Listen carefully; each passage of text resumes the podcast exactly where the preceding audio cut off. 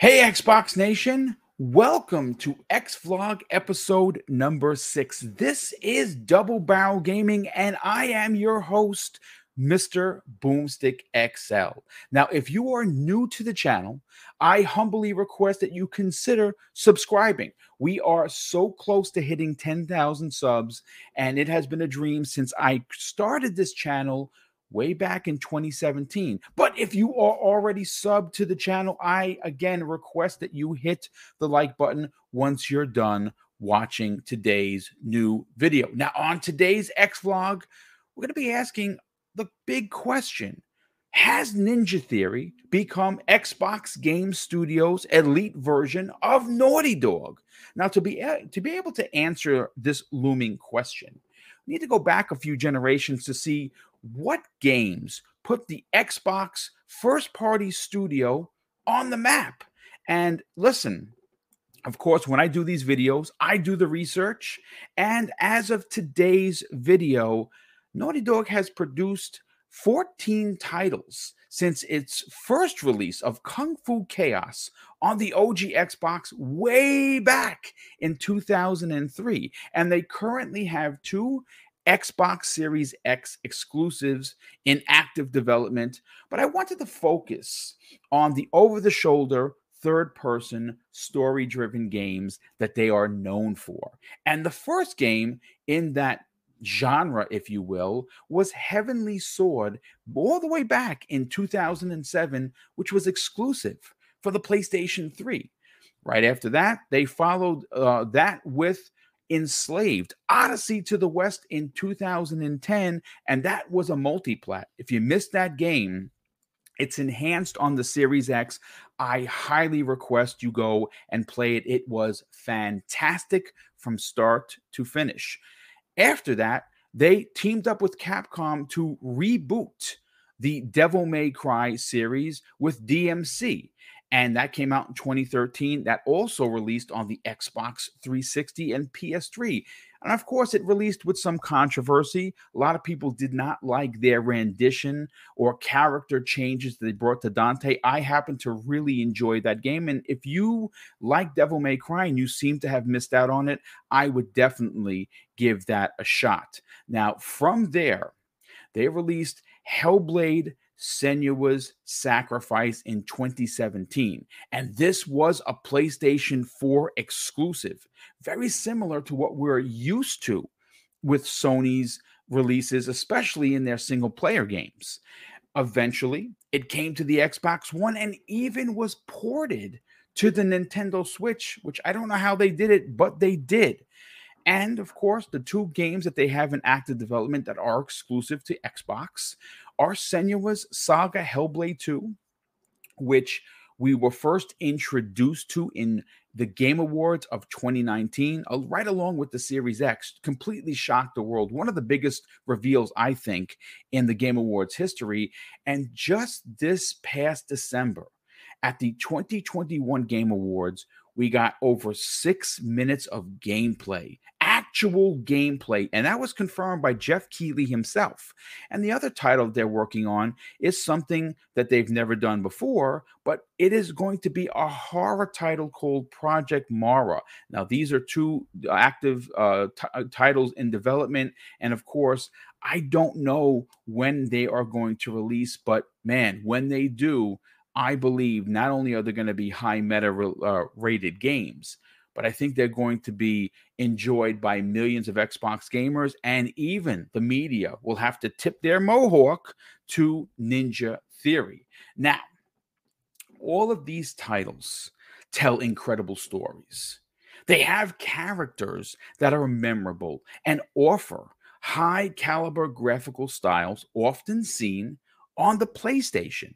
Now, considering the size of Ninja Theory, that currently has one hundred four developers attached to the studio that was originally founded in two thousand, it's pretty incredible when you look at the size of Naughty Dog. Now, we're going to get into that because, of course, with these types of videos, I love to do the research. So when I'm talking, I don't sound like a boob. Well, let's talk about Naughty Dog for a second. When directly compared to Ninja Theory, S I E's Naughty Dog currently houses five hundred sixty-nine employees, and which, by the way, increased their dev size by six percent in twenty twenty-one. Now, the talent that Ninja Theory currently has is, in my opinion, extremely stacked, to say the least, and puts them in the top five of the current twenty-three first-party studios. That, of course, again, is my opinion. Now, this is what I find to be extremely interesting and also very telling. Ninja Theory has four hundred sixty-five less developers than Naughty Dog, and their I Ps are the same or a comparable size and scale. When you talk about graphics, you talk about character development, you talk about depth of story, Ninja Theory is, in my opinion, the diamond in the rough for Microsoft, who, again, I believe sits at the, at least the top five of their first-party developers. Again, that's my personal opinion. Now, before I get to the second part of this video, I have to once again pose the question, which I hope that you will drop uh, a message in the comment section once this video is posted and it's live. My question is simple. Has Ninja Theory become the Naughty Dog of Xbox Game Studios? And folks, my my answer to that is, well, absolutely. Um, but look, like I said, this is a two-part video because when you talk about Ninja Theory, a lot of people don't know how they were able to produce Hellblade one. And I found, thanks to Xbox dot com, the top ten facts about what went into bringing the world Hellblade: Senua's Sacrifice. And after doing the research for this video, I was completely blown away on how they pulled it off with such a tiny budget and a team of twenty developers. So let's go in order and start with number one. The award-winning actor who plays Senua in Hellblade actually wasn't originally an actor at all. She was Ninja Theory's video editor who was as a stand-in for technical tests. In her first ever acting role, Melina Juergens went on to win a BAFTA for best performance. I mean, talk about using what you got. She's not even an actress, and she completely knocked it out of the park. Here's fact number two. Senua's guide in Hellblade is an old scholar called Druth. The skull he wears on his head was actually a real animal skull found by creative director Tamim Antonides when he was walking his dog. So a prop in the game was literally a real skull found while walking his dog. Absolutely incredible. Here's fact number three. When Senua hears a chorus of voices in a particular part of the game called the Sea of Corpses, these are actual voices of the entire Ninja Theory team recorded during a company meeting. I mean, that is pretty cool. Here's fact number four. A couple of the team members created the Hellblade kart racing mode. Of course, it never made it into the game for obvious reasons, and the only remaining trace of it is a GIF that you can find at this at, during this article. It's hilarious. I mean, to think that they were going to put a kart racer in there, and they cut it. Thank goodness they did, because it would have been terrible. Um, but here's fact number five. To make Senua's costume that she wore in the mocap uh, sessions for the game look battle-worn, one of the artists let his dog rough up the material samples before they were scanned and turned into actual game textures. I mean, again, talk about really using what you got. Now, Melina Juergens, this is fact number six, played the role of Senua, but her combat was performed by a mocap actress uh, called Chloe Bruce. She's also, if you didn't know, Daisy Ridley's stunt double from Star Wars Episode seven, The Force Awakens. I mean, that's star power. Here is fact number seven. Ninja Theory has a development team of around one hundred four people, but Hellblade was created by a small team of just twenty people or developers. And to consider that not only did they win multiple BAFTAs, considering that if you put the game on today, it looks absolutely incredible, it's pretty hard to believe that only twenty developers made that game. Here is fact number eight. With a small budget, Ninja Theory couldn't afford to go and shoot performance capture for Hellblade's cinematic scenes. Instead, they converted their boardroom into a makeshift performance capture space using a variety of materials, including wardrobe poles. Again, now that they have the Microsoft bank rolling them,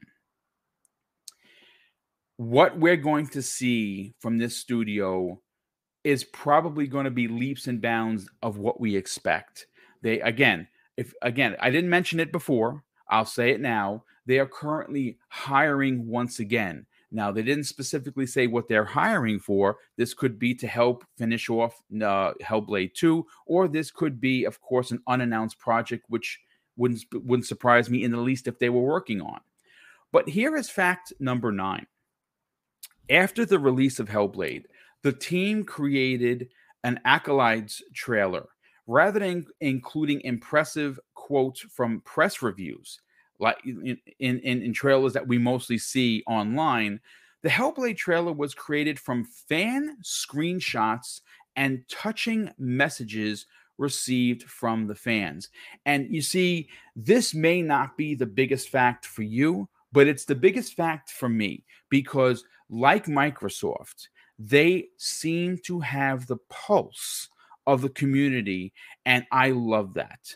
Taking the Accolades trailer and making it from fa- from fan uh, captures really does tell that they look, they listen, and they read our comments. So, of course, be nice, folks. And here is the tenth and final fact about Hellblade one that you may or may not know. Senua's blue war paint was actually a cheap supermarket face pack applied to Melina before she was scanned and transformed into a digital character. I mean, it wasn't even actual Hollywood makeup. It was from a supermarket. Folks, listen, if this doesn't get you excited uh, on what we have as an Xbox first-party studio making games, honestly, I don't know what to tell you. But again, before we get on out of here, I gotta ask the question once again. Has Ninja Theory become the elite version of Xbox Game Studios when you compare them to something like Naughty Dog? And my answer is yes, but I want to know what your answer is. Had did you have you played Hellblade? Are you excited for Hellblade two? I mean, you can see by the screen in front of you that they do know what they're doing. And this was recorded and captured on my personal Xbox Series X, which, of course, with the enhancements. But my goodness, this game released in twenty seventeen, and look how gorgeous this is. Well, all I can say is, first and foremost, I want to thank you for taking the time and, of course, being patient with me. I know this video was supposed to release uh, last week, but the holiday was just too much, and I had so much to do with my personal family stuff that it got buried. But I am going to try and release one more of these, um, and I'm currently writing the script. I'll save that. I want to. I don't want to ruin the surprise of what that's going to be about, but I think you're going to dig it for sure. Okay, again, my name is Mister Boomstick X L. This is Double Barrel Gaming. I want to thank you so much for taking the time to check out this video about Hellblade one, Hellblade two, and, of course, Ninja Theory. And I'll say it again, If you are new to the channel, if you enjoyed today's video, please consider subscribing and, of course, hitting that like button. This is Mister Boomstick X L signing out, and I will see you all in the next video.